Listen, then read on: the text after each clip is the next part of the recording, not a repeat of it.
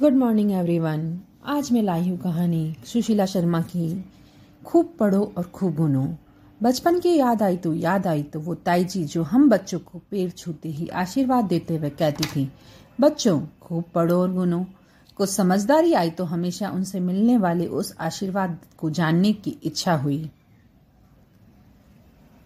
मैंने पूछा ताई जी खूब पढ़ो तो समझ आता है, लेकिन ये गुनों का क्या मतलब है? वो बड़े ही प्यार से कहने लगी, बेटा, किताब तो हर कोई पढ़े पढ़ गुणे को कोनी इनरो मतलब है कि जो भी अच्छी अच्छी बात किताबा में पढ़ो हो, बिन सबने जीवन में आचरण में लावनी चाहिए।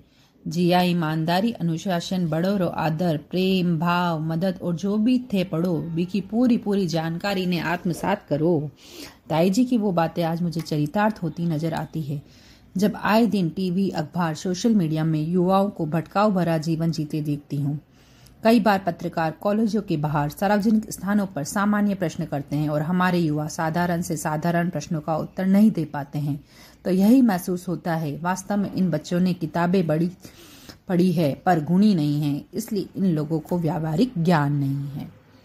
जो बच्चे कठिन परिश्रम कर पड़ी हुई बातों को अपने जीवन में उतार लेते हैं, वे सफलता और कामयाबी हासिल कर लेते हैं और जो बच्चे अध कचरा ज्ञान लेते हैं, उन्हें नाकामी का सामना करना पड़ता है।